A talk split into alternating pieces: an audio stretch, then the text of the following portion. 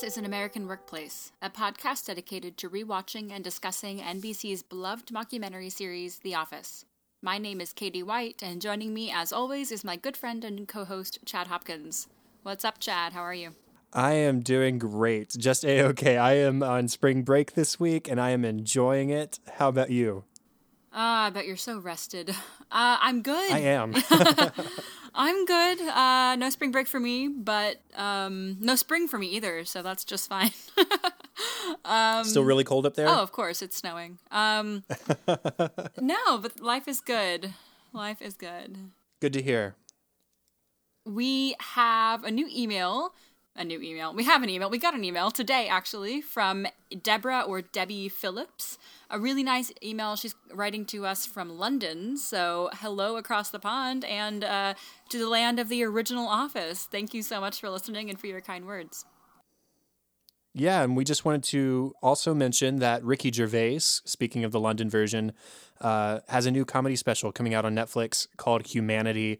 Uh, since we talk about a an affiliated property and he's an executive producer, we just thought we'd give him the shout out. I'm sure he appreciates us shouting out to him. You're welcome. so uh, be sure to, yeah, yeah, first name basis, Ricky, yeah. Rick.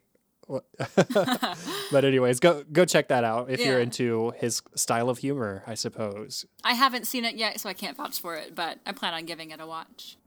Well, uh, today's first episode is Survivor Man. It aired on November 8th, 2007, directed by Paul Feig, and written by Steve Carell. This is Steve's, again, first name basis, Mr. Carell's second episode um, that he's directed so far. Sorry, written, written. so far, yes, uh, after Casino Night. In this episode, Ryan hosted a corporate wilderness retreat for branch managers and for Toby, but didn't invite Michael. Out of jealousy and a thirst to prove himself, Michael decides to go and face the wilderness on his own, equipped with nothing but duct tape, a knife, and his own survival skills, or lack thereof. While he's gone, Jim, who has been placed in charge, tries to shake things up around the office by combining birthday parties, garnering mixed reception from his fellow employees. Yeah, and as Michael says uh, later on, not the best call. Um, Jim learns that pretty early that uh, he is not maybe wanting this whole manager responsibility right now. So I think he feels for Michael a little bit, but we'll get into we'll get into that more later. Yeah, starting off with Michael, um, he tries to play off the whole not being invited to this camping retreat thing as not a big deal. I didn't want to go. It was kind of gay, anyways. It's a whole bunch of guys in a, a tent making s'mores. Like, who who wants to be a part of Broken Mountain or whatever that's what he says. Uh, we we know the reference is Brokeback Mountain, uh, but still he, he gets the reference wrong and he, he's trying to play it off as no big deal.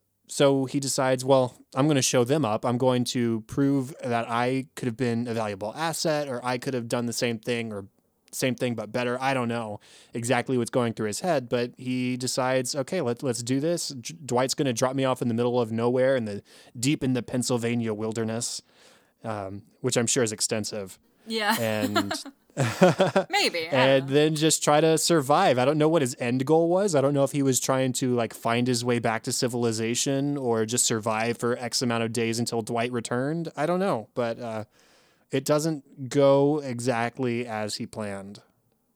That's what I was wondering too. He just said, I'll either live or die. Well, yeah, but will you depend on Dwight to come pick you up in his car? Like, what's. Uh, and of course, he thinks he only needs two things to survive a roll of duct tape and a knife. Um, which, I mean, yeah, those are probably good things to have, especially the knife, but. Uh, probably going to need a bit more than that, especially on your first attempt, I guess. Well, he does take a, a large bag of Cheerios, I think it was. so right, only the essentials. Yeah. it was interesting at the very beginning of the episode when this whole idea of the retreat was first being introduced and Toby was talking up and talking about how fun it was and telling him his s'mores story and all that kind of stuff. And everybody has a talking head, uh, Pam, Phyllis, and Toby. And they emphasize the fact yeah, Michael wasn't invited. And it just, to me, at the start of the episode, it seemed like a very un-Ryan kind of thing to do. Not the not inviting Michael thing, that's very Ryan, but just the idea of a nature wilderness retreat, retreat in general doesn't seem like something Ryan would do. He seems to me like this very city slicker, uh, very city life kind of guy to me. I, I wouldn't have expected him to take everybody out on a camping trip. Yeah, I, I agree. I think that's a little out of character for him. Maybe more like a guy's trip to Vegas or something. Everything seems to be a bit of a mm-hmm. bachelor party with him. Um, but yeah, they decide to do this. Uh, we actually get a deleted scene that uh, we'll get to more of those later, of course, but where he talks about it was originally declined by corporate, his idea um, to go on this camping retreat, until he decided it was a green retreat, and how uh, anybody will approve anything if you say it's a green initiative. Yeah, I wonder if it was originally somewhere else, some other destination, like more along the lines of a trip to Vegas, or uh, what's the nearby casino oh, uh, uh, resort? In Jersey, I know exactly what you're talking about. Yeah, yeah. I, I can't remember the name of it. Atlantic but, City. Uh, there, there's Oh, that's it. Yeah, Atlantic City. I, I would have. I, I wouldn't be surprised if that was the original intent, uh, but changing it to a green initiative retreat uh, gave him the go ahead, and uh, that's why it ended up the way it was. But, anyways, um, Michael decides to have his own personal camping experience uh, based off of a TV show because Michael wouldn't do it any other way. And he does invite Jim along, hypothetically, but Jim turns him down. Yeah, Jim always says yes to the hypothetical game. We have a talking head with Jim, and he says, Yeah, anytime Michael asks if I will hypothetically do something, I always say yes. And then when it inevitably turns into a real situation, I'm always very busy. so he uh, he gets to turn Michael down, and then Michael kind of sour grapes and says, "Oh well, I wouldn't want to go with anyone anyway. You know, this is a spiritual one on nature experience, and uh, I wouldn't want to have anybody with me unless, of course, you were free." right, unless your plans change. Nope, plans are not going to change, Michael. okay, great. Then just me in nature. Yeah. Uh, and so he, he goes out with Dwight, and Dwight uh, decides to keep a watchful eye because he doesn't trust in Michael's survival skills. Um, and Michael has this video camera and keeps a video diary, and it's so painful because he's clearly trying to sort of reenact these shows that he's been watching that that he's basing this experience off of. But that's when it becomes painfully evident that he has no experience in the wilderness with survival skills on his own. Uh, he, he says, the sun is in the two thirds easterly quadrant, so it's about two in the afternoon. No, the sun rises in the east, Michael. So if it's still in the east, then it's still the morning time. Not to mention, in the middle of that, he looks at his watch. oh yeah. to tell the time. the sun is in the yeah. two thirds easterly quadrant, which makes it about uh, two o'clock. excellent. and he cuts up his suit, which I would guess is not super cheap, but because it's Michael and he's been going through financial problems, I, I would guess it's not extremely expensive either. But in any case, he, he decides he wants to cool off, so he cuts the legs of his pants off. And then later he decides it's too cool, so he tapes them back on with his duct tape. And as it, it's funny, he makes a comment as he's cutting his pants. I want to avoid cutting my uh, carotid artery. And the problem with that is the carotid artery is in your neck. Yep. And he's cutting around his leg. So uh, just more examples of him not knowing what the heck he's talking about. He, he uses his jacket as a quote backpack. What are you going to store in your jacket? uh, and he fashions one of his pant legs into a hat. And then, f- judging by the time clock or the timestamp on the camera, just 45 minutes oh sorry just i think an hour and 45 minutes later he puts it back on his legs like i hope that was worth it we we get a glimpse of his true feelings a little bit later in the episode when he says, "You know, I'm all by myself out here. I can shout and nobody's going to hear me. It's not going to matter." And so he shouts, "I really wish Ryan would have invited me on his cool retreat." So there it is. He he wanted to go and he missed out. Uh, he shouts a couple other things too, uh, which I'm sure we'll get to. But uh, he sings to Creed for his birthday in the middle of the forest. Uh, I initially noted that he remembers things about his employees' birthdays. He he remembers that it was Creed's birthday, but there is a deleted scene that shows that Pam told him that morning. But still, I think it, it's noteworthy that Michael took a moment alone in the forest where it doesn't matter, where nobody's going to hear, to sing a song to one of his employees. Uh, whether he remembered it himself or not, I, I think it's a, a small moment that shows that he does care. I love that it was mentioned that Michael only sings the high harmony to Happy Birthday. and you would think that means in a group setting when everyone is singing Happy Birthday. But no, even alone in the wilderness, he only sings the high harmony to Happy Birthday. Uh, so that was not a lie at all. When I'm with friends who I know are Office fans, I sing the high harmony as well. just like Michael Scott. yeah, just like him. um, anyways, Dwight did go along and says initially that he's not going to interfere. He's just going to provide unseen moral support. He will let harm befall Michael. He will let him die if it comes to that. Uh, but when Michael comes around to finding and trying to eat mushrooms that apparently were not good for him, Dwight does interfere and uh, forces the mushrooms out of his mouth, and they both return back to the Scranton branch. And Michael has a whole new opinion on nature. He's not trying to prove himself anymore. He says, You know, I don't need the woods. I have a nice wood desk. I don't need fresh air because I have the freshest air around, AC. And I don't need wide open spaces check it out. And he points to his computer, and it's like the Grand Canyon or uh, another canyon. And then he says, "I can also make it the sky," and so he makes it the sky.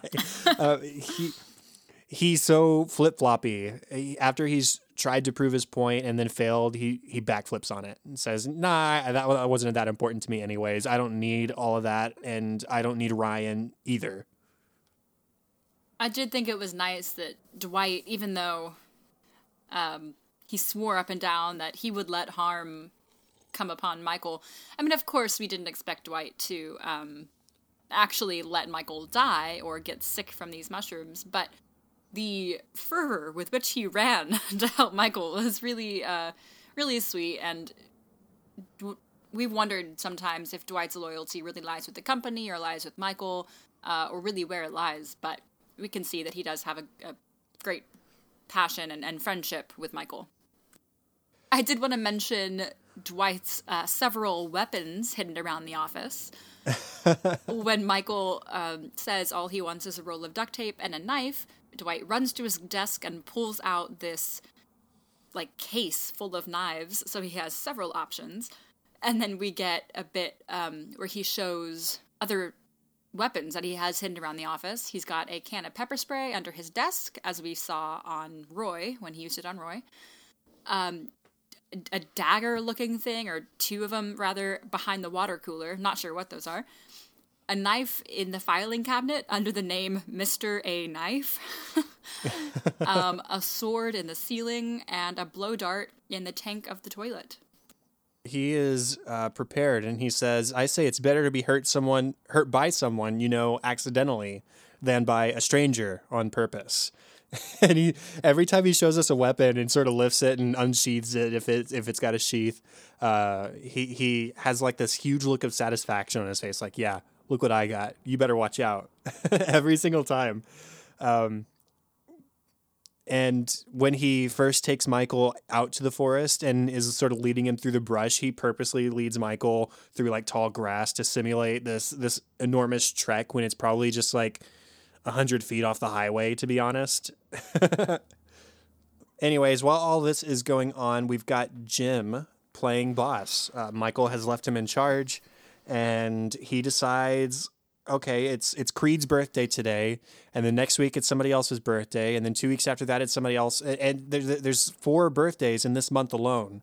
And so he decides, let's save time. Michael's not here. Let's put them all together. It's going to save us time. It's going to save us money. It's going to help us be more productive in the long run. Everybody's happy, right? Well, not everybody's happy because everybody misses the personalization that comes with having your own party. You get to pick your favorite cake, you get to have an afternoon focused on you all that fun kind of stuff. And Mike or Jim, oh, well, well, look what I just did. I accidentally called Jim Michael. Uh, wow, that was unplanned.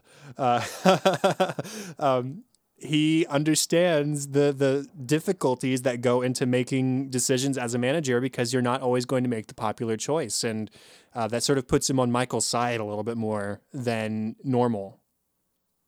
Yeah, he really uh, does not like being in Michael's shoes right now, and as you kind of just did, I guess it's easy to do. Phyllis accidentally called Jim Michael. He's boss of the day. He was speaking to them as a group. He almost held a conference room meeting, which he really didn't want to do. Pam kind of called him out on that one. And Phyllis called him Michael, and he just, oh, okay, that's going to haunt me forever. Um, he was kind of feeling the pressure of just one silly office party, even, not even the real responsibilities of an office manager. So, um, yeah, I think you'll stay probably in sales for the time being. He even starts to understand Michael's frustration with Toby because Toby comes up and says, "You know, my my, my birthday was two months ago, and it was uh, a party at 4:58 on a Friday, and everybody sang Happy Birthday in the parking lot. So uh, I don't see what's the harm in me being included." And Jim says, Jim does his own Toby impression and says, Well, it's a cake, Toby. So, you know, uh, he, he understands. Uh, it's something about being in that managerial position that makes you uh, have uh, conflicting feelings with HR. Apparently. And as we've um, indicated with the corporate office, even they don't like their HR reps. So it must be widespread. And at the end of the episode, after Michael has returned and he sits down next to Jim and says, So, how'd it go? Jim says, Well, I tried to put all the parties together and people did not like it. Michael says, Yep, I tried that one. Oh, you tried that. Okay. Uh, Michael says, Yeah, give it another 10 years. You'll you'll get used to it. You'll get around to it. Yeah. Jim says, Well, I'm not going to be here in 10 years. And then even Michael, Michael, who loves Dunder Mifflin, says, Yeah, that's what I said. And so there's almost like a moment of momentary panic in Jim's eyes, I think. He doesn't blow it out of proportion, but it's like, oh, I didn't even consider that this might be something that's a little bit more long term than it already has been. Well, even in the pilot episode of season one, he says, if this were my career, I'd have to, he says, like jump off a ridge or step in front of a moving car or something. Um, he really does not want this to be his career. Uh, he's he's made that clear mm-hmm. before. So he just kind of, yeah, Michael's words hit him and said, "I might be here for a very long time. This might be my career." But it does end on a happy note as they exchange "That's what she said" jokes and. Michael reveals that the reason he does the that's what she said jokes is to sort of relieve tension in the room, or at least that's his plan. Doesn't always work out that way, but Jim ends with a pretty good, pretty well placed, that's what she said joke of his own. So maybe it's not so bad to follow a little bit in Michael's footsteps. Speaking of that's what she said, should we move on to some funny moments? Yeah, let's do it. We were talking earlier about how Phyllis and uh, Pam and Toby all had talking heads saying how Michael wasn't invited to the Get to Know You camping retreat. Pam said, Well, apparently I mean, it was a get to know you retreat. Apparently, they already knew everything that they needed to know about him. she said it in a way that was kind of like, yeah, once you meet him, you kind of, that's all you need to know. yeah, just pretty much. yeah, um, that's it. When Michael when Michael shouts out uh, that he wishes he had been invited to Ryan's retreat, he also shouts, Jen has plastic boobs and I have hemorrhoids. I don't know. I mean, he was keeping a video diary, so I don't know if he just planned on the video diary to be uh, private this entire time. Because, I mean, theoretically, somebody would have seen that eventually. Uh, I don't know. But, anyways, it's, it's a funny moment when Michael and Jim are talking before Michael leaves, he says, When I return from my trip, I hope to be a completely changed human being. Jim says, That'd be great. Please do. Please do change. right. uh, one of my favorite Dwight moments of the episode is when he's watching Michael via the scope of his rifle uh, and he turns oh, back to the oh, camera yeah. and says, "Oh, don't worry, I'm just using the scope, and the safety is he checks the safety, flips it on. On. it was not on, but it is now. No. also, with Dwight on their way out to the quote wilderness, Dwight goes into specifics about how if he were a serial killer, what he would and wouldn't do. He um, would not just leave Michael in the wilderness and hope he died, but he would instead remove his fingertips and teeth, and uh, he even has a nickname for himself, the Overkill Killer. So Dwight has clearly thought a lot about uh, his potential career as a serial killer. Yeah, that's almost it's a pretty disturbing moment because Dwight has clearly put a lot of thought into this or uh, has some sort of reference uh, in some sort of media or something like I don't know, but it, it is a momentary. Yeah, that that's real creepy, Dwight. You took it a little bit too far. Yeah. Um, Stanley, uh, there's a, a brief exchange between him and Oscar as the the group is complaining about Jim's combined party. Stanley says, I took an extra shot of insulin in preparation for this cake today. If I don't have some cake soon, I might die. Oscar says, Why don't you just have an apple? Stanley responds, Why don't you mind your business? yeah, that sounds about right. I, I would. That sounds like an exchange I might have if I was diabetic. You know, hey, why don't you just have an apple? No, I'm gonna have cake. Mind, Yeah. mind your business. yeah, don't tell me how to live my life. no. this was cake insulin, not apple insulin. Calm down. right. And I think one of the smallest moments that makes me laugh every time I watch this episode is when Michael is talking about um, how many uses his suit has in the wilderness. And he has what looks like um, maybe the back to his jacket, or it- it's a large piece of material. And he says, See, this is a beautiful piece of material. And he just rips it in half. he says, it, it can be used for, for all sorts of things. But he's ripping up this, quote, piece of beautiful material into shreds. I don't know why. It makes me laugh every time. Uh, there are a couple of small Creed moments. I love when he pulls Jim aside to tell him that he wants a peach pie or a cobbler, and he, he makes it sound like it's some sort of underground secret exchange. And he says, "Tell Angela it's for Creed. She'll know what that means." Like that it's for Creed. Uh, I don't know what other meaning that could have, but yeah, it it's for Creed. If you tell her that, she's gonna know. And then uh, when when everybody's complaining, it's the same scene as the Stanley Oscar exchange. Uh, when Jim walks in, uh, Creed says, "Nothing. We're we're talking about nothing. Come on, gang." As if he's the leader of this little club and everybody's going to follow him out, but he just walks out by himself and everybody just sort of stares like, "Well, that was weird." what about deleted scenes? We have a similar deleted scene as to the one that was left in, where Michael asks Jim if he would hypothetically go camping with her. We have one where Michael asks Pam if she would hypothetically go camping with him.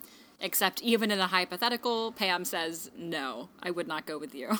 Michael thinks it has something to do with the fact that she thinks Michael would hit on her or make a move.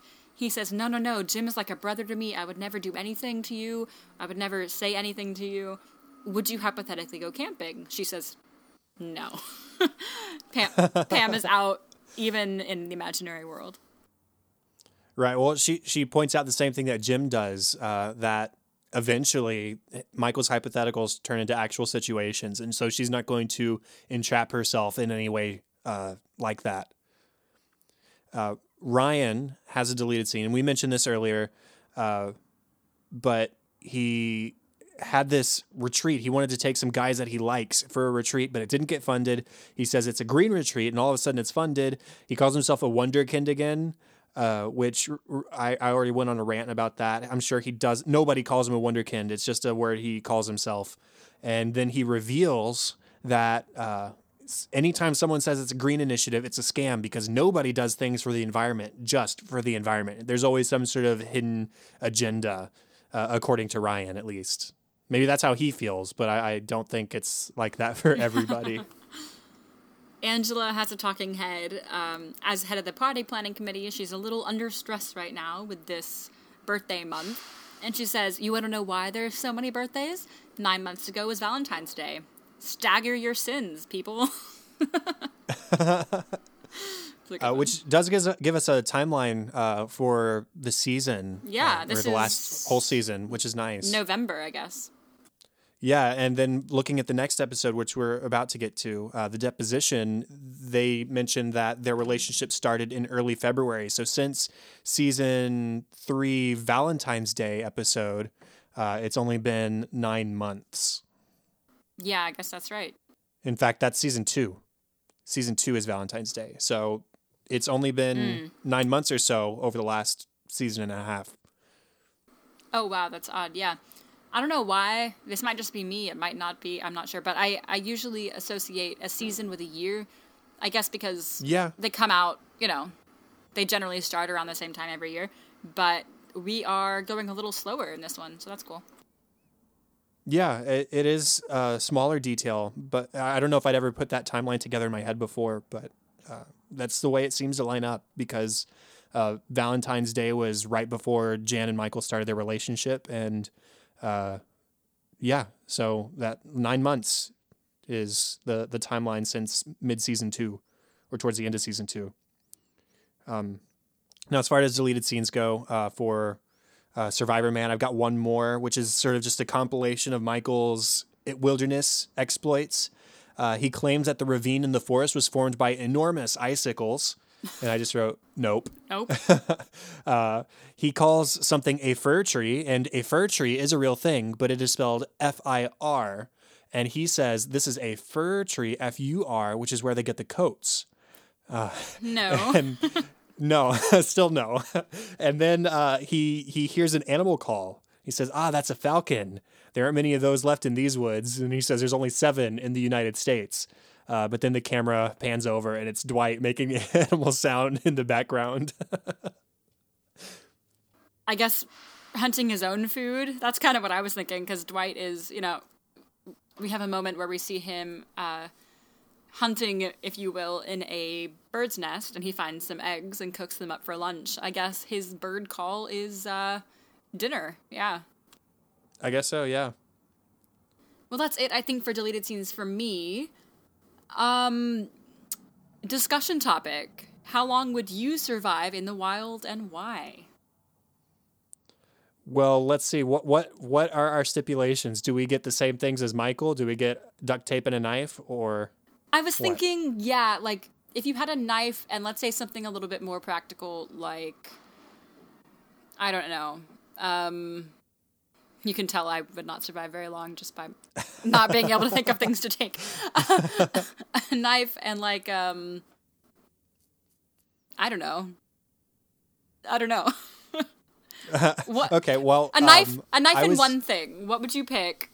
And then how long would you survive with those? Okay, a knife and one thing. Probably a fire starter. See, I was gonna say that, so I'm not too far. Um, Yeah. yeah, I mean, I was in Cub and Boy Scouts for a long time. I quit when I was a freshman or sophomore in high school, I want to say. Uh, so I didn't finish. I'm not an Eagle Scout, though one of my uh, previous roommates was an Eagle Scout. Uh, so, I mean, I, I think I do okay, but I don't have a lot of practical knowledge of how to explicitly survive on just my own resources. So, right. I, I think I could do okay. And you know, I, I think back to back to books like Hatchet that I read when I was a kid. Uh, we adapt. You know, you figure things out, and provided you can figure things out quick enough, I think I'd I'd be okay for a little while. Well, I'm bringing you because um, I would not survive. I, as my friends and family can attest, I am the world's hungriest person, and when I get hungry, I stop functioning. Um, I seriously, I sat down and like thought about it the other day. I have to eat like every five hours, or else I just don't like. I I start shaking. My blood pressure drops. I stop thinking. It's awful. I get so hangry. Um, to the point where it's like a problem medically like you, you need to eat something um so probably about a day a day. because i would just die like i i'm i'm always starving so yeah um i when michael is like it's been about three hours since my last meal i'm like yeah you probably need food i feel you there I, I was going to tease Michael about that earlier. I'm kind of glad I didn't now because you seem to be on the same wavelength in some respects. i'm like yeah i'd be I'd, I'd be pretty hungry too so it's fine Well, moving on to our next episode. Uh, this is a much heavier episode. This is the deposition. It aired on November fifteenth of two thousand seven. Was directed by Julian Farino and written by Lester Lewis. Michael and Jan are heading to New York to be a part of Jan's wrongful termination lawsuit against Dunder Mifflin. The awkwardness here, of course, is that Michael is loyal to both parties of the lawsuit, Jan and Dunder Mifflin. Meanwhile, the office is taking sort of a lazy day with Michael out of the office. The warehouse has a ping pong table, so Jim and Daryl are playing. Jim keeps losing, but Pam pushes him to keep practicing so he doesn't so she doesn't have to hear Kelly's smack talk anymore. In the deposition, it comes out that Jan stole from Michael and broke his trust, and Michael learns the truth about his job application to corporate. Him and Jan have practiced what Michael should say. So, uh, according to Jan, they don't leave anything up to chance or to Michael's judgment, which probably pretty good idea, but uh, uh, not not okay uh, And it's in like the terms of legality. Yeah, it's like the Yeah. point of, of having him testify is that he should be able to air his judgment. And uh, Right. he can't do that if they've rehearsed. Right. Uh, which we get a the first glimpse of Michael's interesting mnemonic memorization technique. Uh, we see it a little bit more later in the show, uh, just once or twice, uh, but it helps him to memorize exact phrases prepared by Jan. Uh, she has a talking head after the deposition has begun, where she says, "A lot of people underestimate Michael. There are plenty of things that he is well above average at." And she, you wait for her to list things, and she says, "Ice skating. Yeah, he, he's a pretty good ice skater."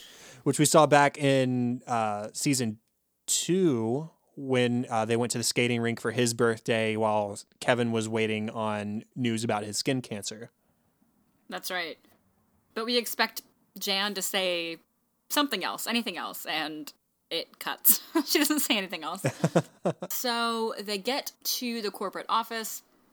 Michael tries to kind of break some tension. He sees Toby there and gets really angry that Toby's there. Toby is, of course, on Michael's side, um, but Michael doesn't want to have anything to do with him. And I've kind of written down a point by point summary of what happens in this deposition because it's a little complicated. If you haven't watched the episode recently, if you're not remembering it well, this might help. So, first, Michael defends his relationship with Jan to corporate. Um, he pulls the relationship disclosure. he pulls the relationship disclosure uh, that they filed with HR, proving that their relationship is legitimate and and uh, okayed by corporate. The love contract. The love contract, right, exactly.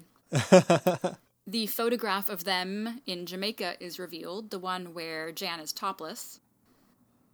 He lets slip that they were that they first kissed 2 years ago. Of course, he had told them that their relationship began in February of this past year, so I guess 9 months like we said.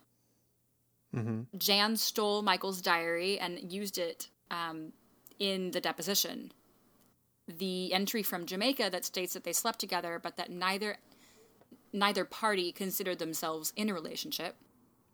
It's then decided that 10 copies of Michael's entire diary, no wait, 11 because Toby wants one, will be distributed and read. And um, then it is revealed that Jan consistently left Michael really negative, really awful performance reviews, even after they were officially together, even tried to get him fired.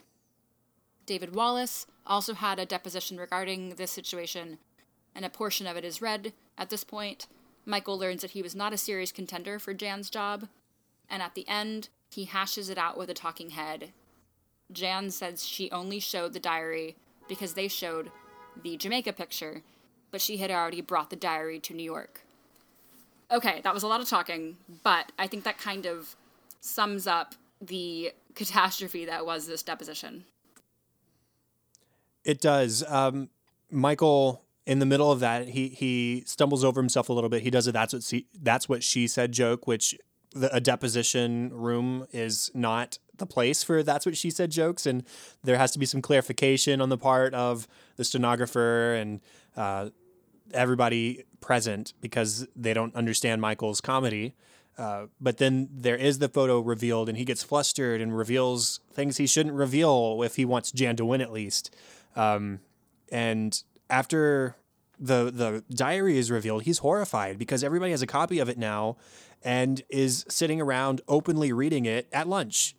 And it, Oh. something, uh, an interesting detail was that he remembered specific vocabulary that he used in each entry, each entry. So I didn't know if that meant that he just has a really good memory for things he wrote, or if he like regularly revisits his diary and relives parts of his life, which I think is reasonable. I mean, I, I- I've done the same thing, gone back and read through previous like journal entries of my own, uh, but that being said, I can't imagine somebody getting a hold of my journal and diving into my personal life and not even just diving into it, making copies of it and spreading it around.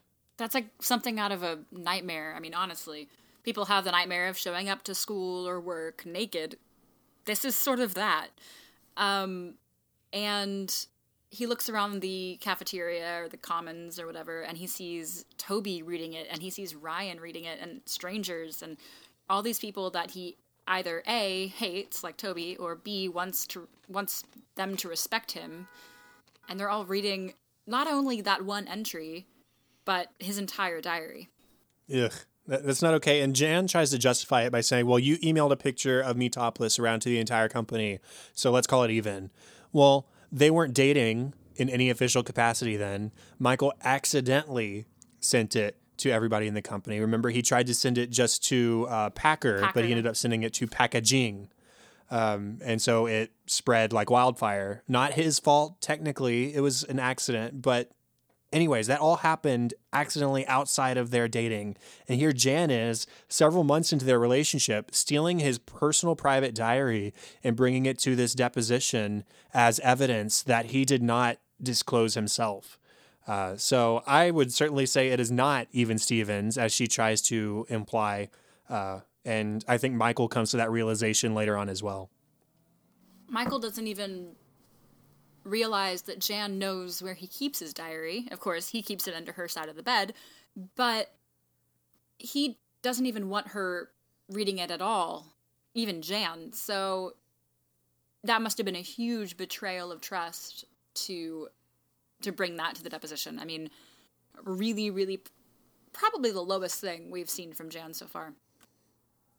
I would agree um, because it's it's it's going against Michael's trust, and he's already had reason to not trust Jan in the past, but he's forgiven, and now she's just giving him more and more reason to not forgive. Uh, and, and we see the tension between the two of them in the car ride home at the end of the night, where they're saying, "Well, we need to save money. Uh, what's a, a cheap option for food?" And she suggests Chinese, and he says, "No, cheap." She said, "He's uh, no." She says, uh, "Well, Chinese food was my cheap option." He says, "How about fast food?" Okay, fast food it is.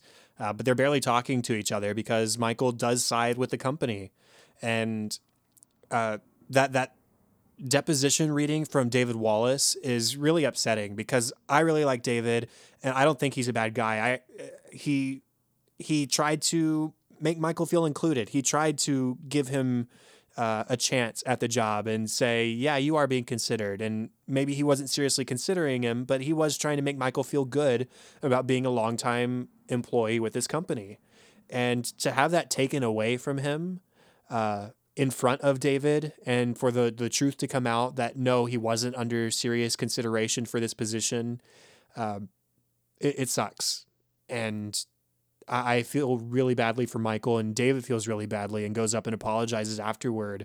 But Michael, being Michael, and I say that in a positive way this time, uh, he focuses on the part of that deposition that says, "Hey, he's a nice guy." And so he says, Hey, David, I think you're a nice guy too. And yeah, he was maybe a little bit hurt by the fact that he wasn't actually considered for the job, but his loyalty is still with Dunder Mifflin because Dunder Mifflin's loyalty has always been with him. And he still has a job, and uh, that's that.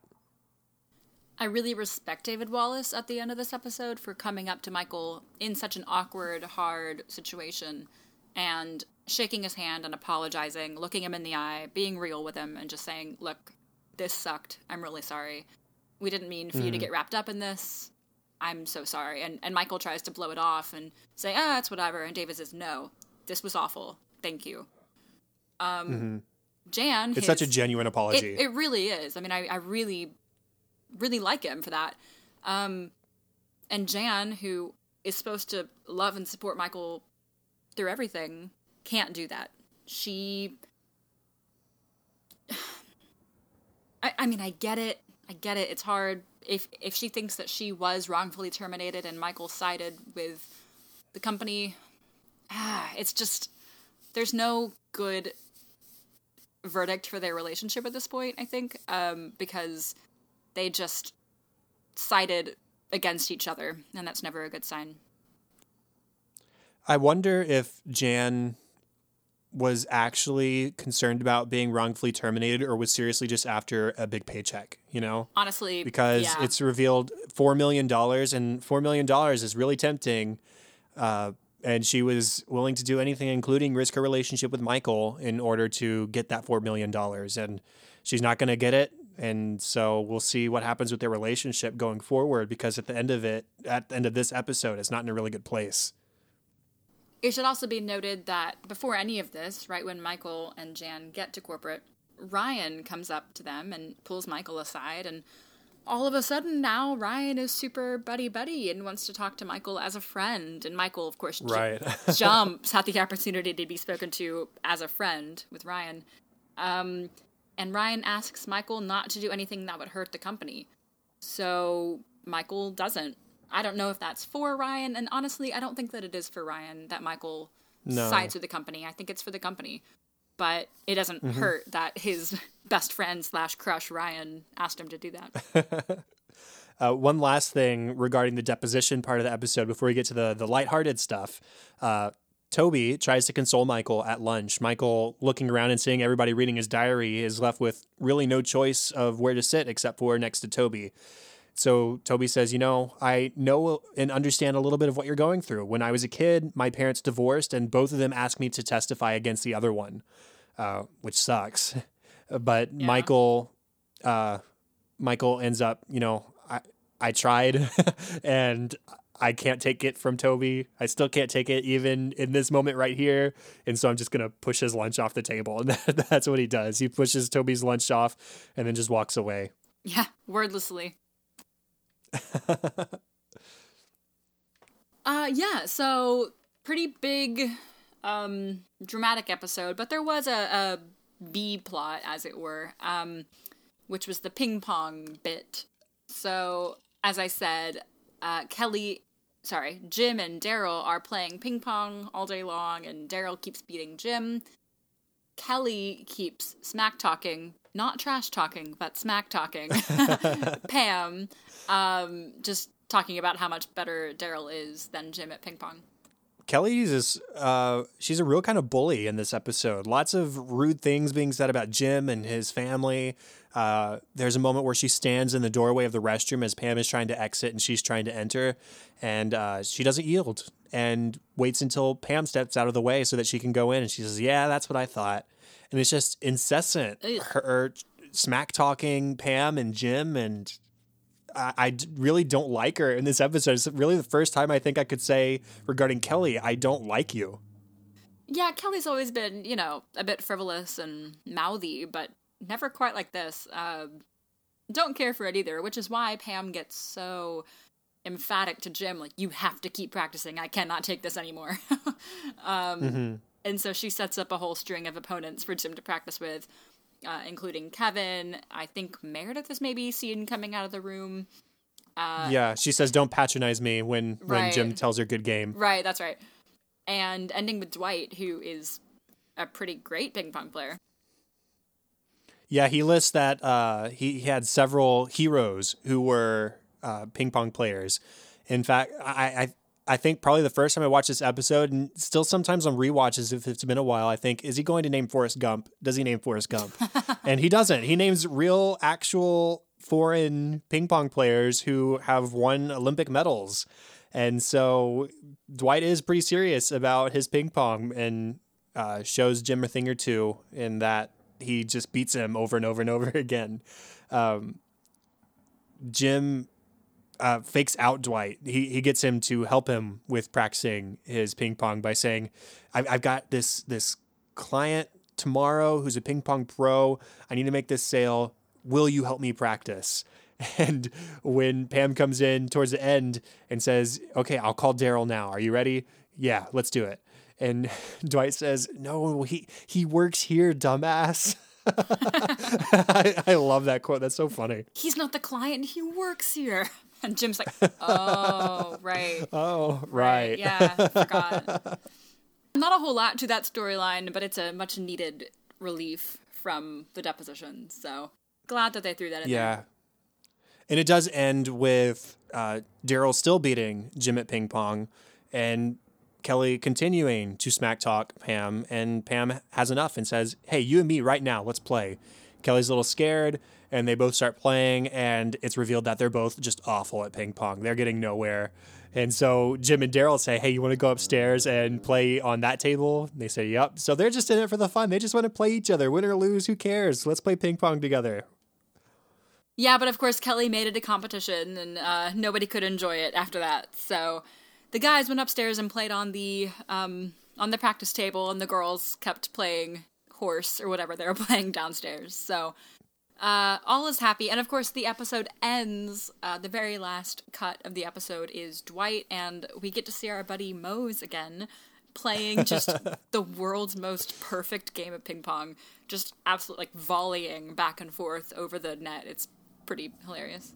Moving on to funny moments, uh, the the cold open has Pam or Michael has Pam making up phone calls, uh, coming in for him during meetings, so that when she walks in with a, a quote call on a sticky note, he can turn it down in favor of present company in order to sort of impress them.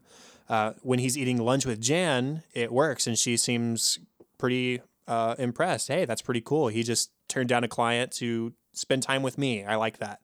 Uh, but when he tries the same thing with Ryan, uh, he, as his boss, obviously wants Michael to answer his work calls. So Michael has to fake a phone call in order to please Ryan when he's made up a fake one. Kelly gives us a much needed linguistics lesson. Of course, she does not talk trash, she talks smack. They're totally different. Trash talk is hypothetical, like, your mom is so fat she can eat the internet. But smack talk is happening right now, like, you're ugly and I know it for a fact because I got the evidence right there. okay, I, I, I'll take her word for it. Yeah, I mean, I didn't know the difference, but I'm glad someone did, so I will never forget. One of my favorite Michael moments during the deposition uh, is when he sort of freezes and then asks for line, like in a play. just because I'm familiar with that experience, although I've never been in a deposition and asked for a line, but it just shows how rehearsed he was with Jan. That when it came for a time when he would have to improv and come up with original thoughts, who would have thought? He doesn't know what to say. And so he says line, asking for additional input, somebody to tell him what to say. And the other big faux pas, of course, in the deposition is that that's what she said that you mentioned earlier. um, he, the, the line was, so you were directly under her the entire time, meaning that Michael was a subordinate to Jan the entire time that they were in a relationship when she worked for the company. He said that's what she said, and that confused everyone in the room. Only Michael and Jan knew that he was making a joke but Michael couldn't like backtrack and Jan was like please let's I want to move on it was just a joke and then the the lawyers really needed to clear up what he really meant by Jan saying that she was his subordinate or that she was his superior it was just all got very confusing and they had the stenographer read it back and Michael just regretted any joke he made. It was a very long drawn out bad joke. Both of the the moments when the stenographer reads back conversation is really funny. There's th- that time when he makes a that's what she, said joke, and then there's later when uh, we don't see the original interaction, but we hear the the follow up from the stenographer where Michael's trying to get out of questioning because he he says he has to go use a restroom, and they said no, you can't go use the restroom because last time it was just to get out of the question. He says I really have to go. It, it's just this funny back and forth, and it's being read nonstop with no pauses from the stenographer. It's really funny honestly, that was kind of it for me in this episode. Funny moments wise, it was such a heavy, sad episode, frankly. Um, and besides the few that we mentioned, it is not one of the funnier episodes, but it's a really important one. It is. I, I have just a couple smaller moments. Uh, Michael says at the end of the episode, You expect to be screwed by your company, but you never expect to be screwed by your girlfriend, which is just clever writing How did I because in some respects you do. yeah, you do expect to be screwed by your girlfriend, I suppose. Uh, but Michael's just not thinking the way he, he says it. Um, and then there's the moment when uh, the the corporate lawyer says, "Who's this Ryan? You keep mentioning several times. Ryan. Who's this girl Ryan?" And uh, R- Michael clarifies, "Well, Ryan's not a girl, just a, a good friend, guy friend, good looking guy." And Toby is just in the corner laughing. it's one of the first times we've seen Toby just laughing because he obviously knows who they're talking about, but everybody else is confused. Um, and then lastly, Kevin, when he is first asked by Pam to meet with Jim in the conference room to help, uh, well, it's to help practice playing ping pong, but she says it's to help balance uh, Jim's travel receipts. And Kevin says, Are you sure? Because I have Oscar balance my travel receipts. and uh, when when Kevin walks in, Angela and Oscar uh, look over sort of suspiciously, like, Why are they going to Kevin for accounting help? and Kevin just says, Awesome, as he sees the ping pong table and walks in, and the door closes behind him. And Pam puts a meeting in progress sign on uh, just to make the facade a little bit stronger, but people know something's up. Now, deleted scenes. What do you got? So, at the beginning of the deposition, there's a deleted scene where Michael walks in and asks to make an opening statement. It's allowed. um, and he asks everyone to just maybe take a deep breath and um, just enjoy each other's company and basically just implores them to all get along. He's trying to like mediate this deposition, which I appreciate his effort because it's such a tense situation, but they're not like he's crazy to think that anyone's gonna just not fight at a deposition because that's sort of the point. There, there's a funny shot of the camera panning through the office, uh, and we see everybody working and making calls, etc. And then it lingers looking through the blinds of the conference room, and we see Jim still playing ping pong. So it's this contrast between Jim getting nothing done and everybody else continuing to work. But there is a, a counter to that deleted scene when Jim actually does try to get work done with Oscar. They're sitting at Jim's desk looking through some sort of paperwork, and Pam comes up and interrupts and says, What are you doing? And forces him back into the conference room to continue playing ping pong. Uh, it's uh, Pam really is relentless in trying to get Jim to defend her honor, or his honor, rather, because that's what Kelly's making fun of. Jim and Andy play ping pong, and Andy is one of those guys that when he's playing a sport or doing an activity and losing, it's the fault of the equipment.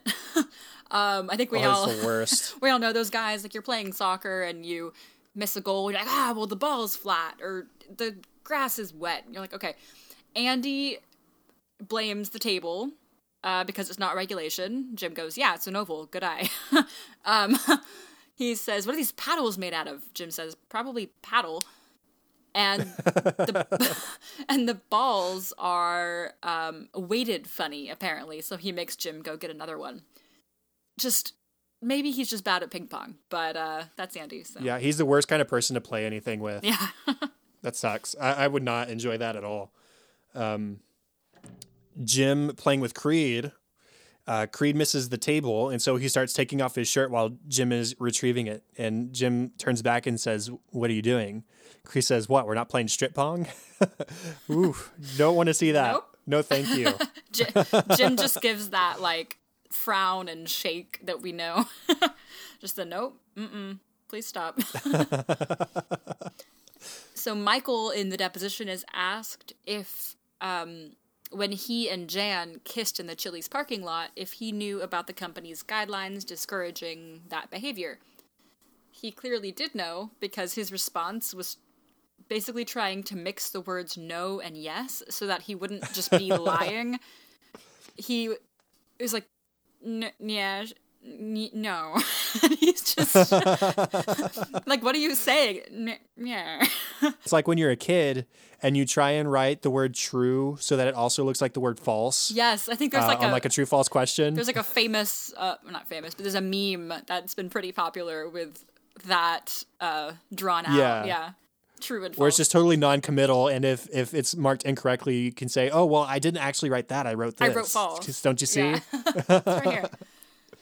Um, and then of course he starts using a Borat voice and just being really like awkward and just getting into his little Michael shell. And Jan explains that he does this when he's nervous. He's like a three-year-old. He just cocoons when he's nervous. Uh, Steve Carell is famously a very sweaty individual, and there's even mention in the commentary about how it was always freezing anytime he was on set, just because he does sweat so much, and that doesn't work so well when you're on a camera all day. Uh, so there are two deleted scenes related to this, uh, and I wasn't going to write it down at first, but then the second one sealed the deal. The first one, he is in like some sort of gift shop or something, and he buys panty liners. Uh, he says it's an old sales trick uh, for him, I suppose. I, I can't imagine this being super duper popular Right. or necessary for most people. But he puts panty liners under his armpits to uh, sop up the sweat. And later, uh, during the tense part of the deposition, when everything's starting to fall apart, he says, "Hey, can I go to the restroom? I need to change the panty liners under under my armpits." Like he straight up tells him, he's not discreet about it or anything. It's just, "Yeah, I've got panty liners in my armpits right now. I need to go swap them out. Is that okay?" and uh, it, it's just disgusting. And you you we follow him to the bathroom, and it is so waterlogged. It's it's gross. I mean, I sweat a lot, but I've never reached that level of perspiration. He is a sweaty guy, and I guess they just sort of had some fun with it because I guess you have to, right? But Right. But speaking of the commentary, um, we did get a commentary for this episode. We mentioned before, I guess, that John Krasinski and BJ Novak went to high school together. Uh, we have another set that I didn't realize. Ed Helms and Brian wow, Brian Baumgartner went to high school together as well. Yeah, and I wonder in instances like that if they knew each other when they went to high school, or if it was something that they just learned after the fact, like everybody else did uh, via the internet. You know, Right, but yeah. even still, uh, I, I think Brian Baumgartner graduated a year ahead of Ed Helms. Uh, so, I mean, if they were both in like drama club, I don't know when they they got the acting bug, but maybe they were in productions or something together at the time. That'd be pretty cool. Yeah, hypothetically, they knew each other. I feel like these big, huge high schools weren't that common, maybe when they were in school, but who knows? Yeah. Uh, the hot dog that was on the post it that Pam brought to Michael when he was talking with Ryan. Says, Hiya, buddy. That was drawn freehand by Greg Daniels, the showrunner, on a whiteboard. And it was so perfect, uh, the way he drew it, that they meticulously drew it the exact same way on the post it note. They said it took them a few tries, uh, but they liked the, the whiteboard drawing so much they just had to duplicate it on the post it, which was pretty funny. They say in the commentary that it's the first time that we've seen the inside of Michael's PT Cruiser, but that's not true. We saw it, of course, in Branch Wars uh, when Jim was hiding from Karen. Yeah, that's true. I wonder if they were shot out of order or something. Uh, uh, Oh, maybe. I don't know. Yeah, maybe. Maybe not. Uh, who, who knows? Uh, I think that's still interesting tidbit for sure. Um, let's see. The the ping pong in the episode was all real and not CGI, but it was tough and took them hours of filming just because of how difficult it is to choreograph and to do the timing of when the ball lands and timing it with the line. And John Krasinski having to fake not being really good at ping pong just because he's sort of naturally athletic and gifted that way, and all kinds of intricacies that were involved. Uh, and it was also revealed that it was evolved, like the idea of including ping pong in at all was evolved from something that the writers of the show do to distract themselves, just like with playing Call of Duty, uh, which they added at the beginning of season three when Jim was at Stamford.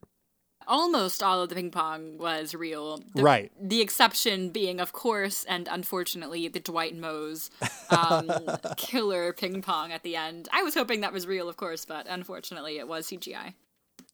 Yeah, that was the one exception. Um, and just uh, speaking of ping pong in general, it wasn't the original focused side plot. In the original draft of this episode, it was going to focus on Dwight somehow getting stuck in the wall. Yeah, I uh, don't which, know. uh, yeah, I don't I don't know if he was maybe tracking down something or or what, but uh, that would have been interesting to see for sure. And I mean, we can go ahead and say that doesn't happen in any of the episodes that I can remember at least. Uh, Nope. So it was a scrapped idea, but yeah, it is interesting to see how things start off versus how they finish.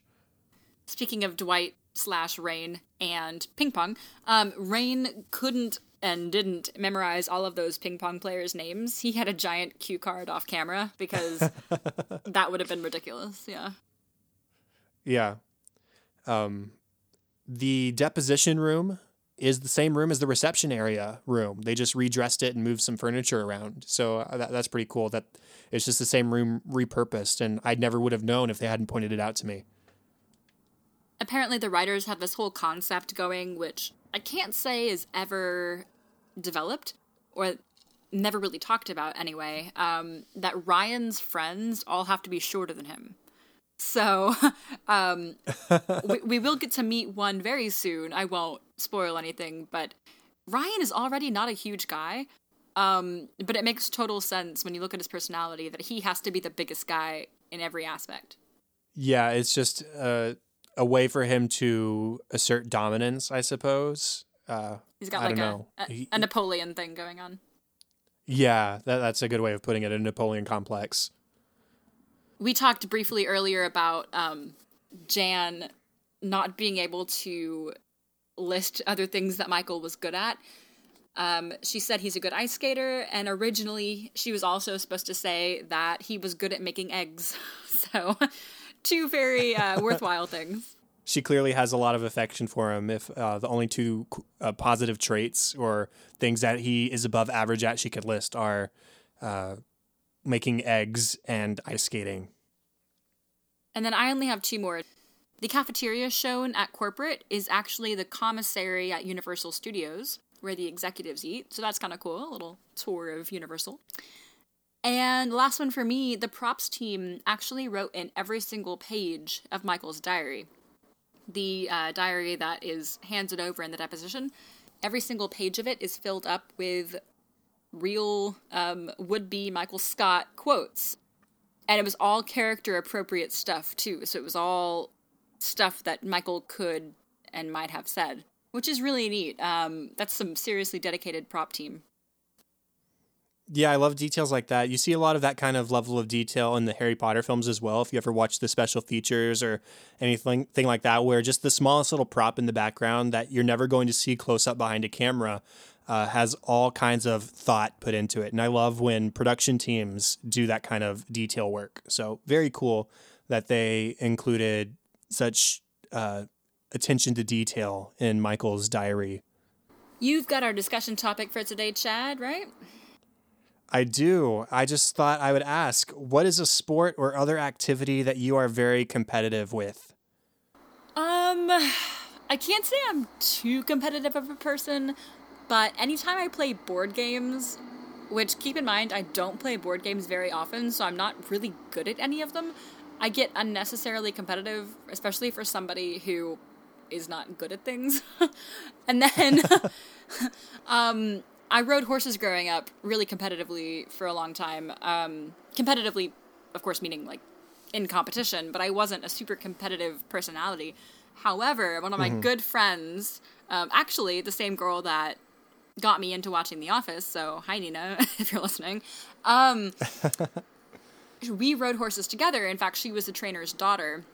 And I can say this without her ears burning at all because we've talked about this together, but I tried so hard. I did everything right.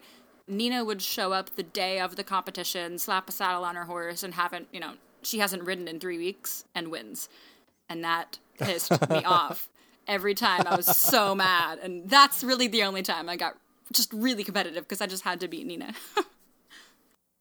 Nice. Um, what about uh, you? I I'm not I'm not overly competitive. I had a friend I used to compete with grades uh, in elementary school, uh, just see who could get better grades, which is extremely nerdy. I understand, but uh, that was us. I love it. and other than that, the the the only other thing that really comes to mind is like stupid like high scores on video games or something like that. If I remember when Angry Birds, uh, not Angry Birds, uh, Flappy Bird was an app for like two weeks on iPhones uh, a few years back.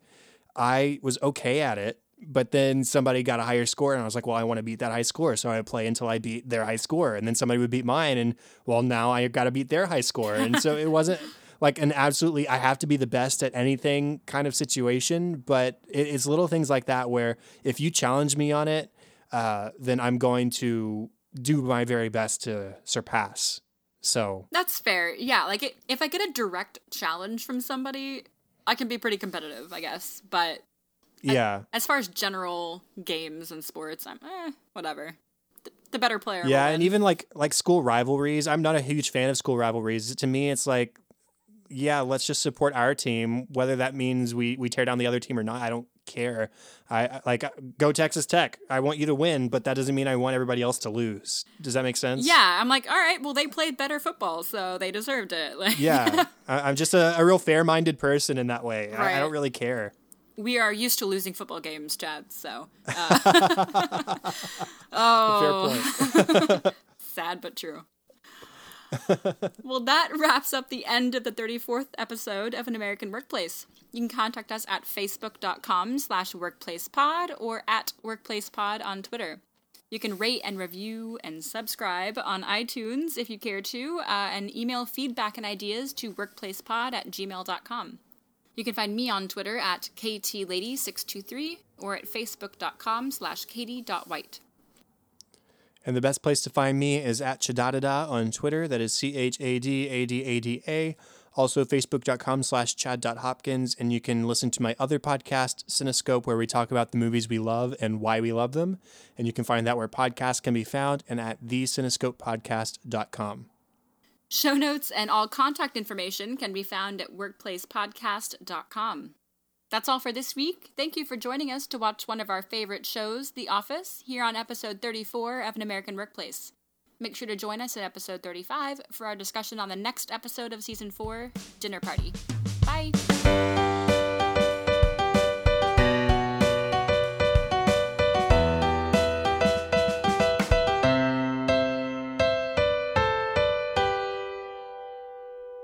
that he was good at making eggs. So, two very uh, worthwhile things. Yeah, he, he, uh, uh, yeah, I don't have anything to say beyond that. yeah. Every single page of it is filled up with real um, would be Michael Squat. Goodness, Michael Squat. Michael Squat. oh my gosh.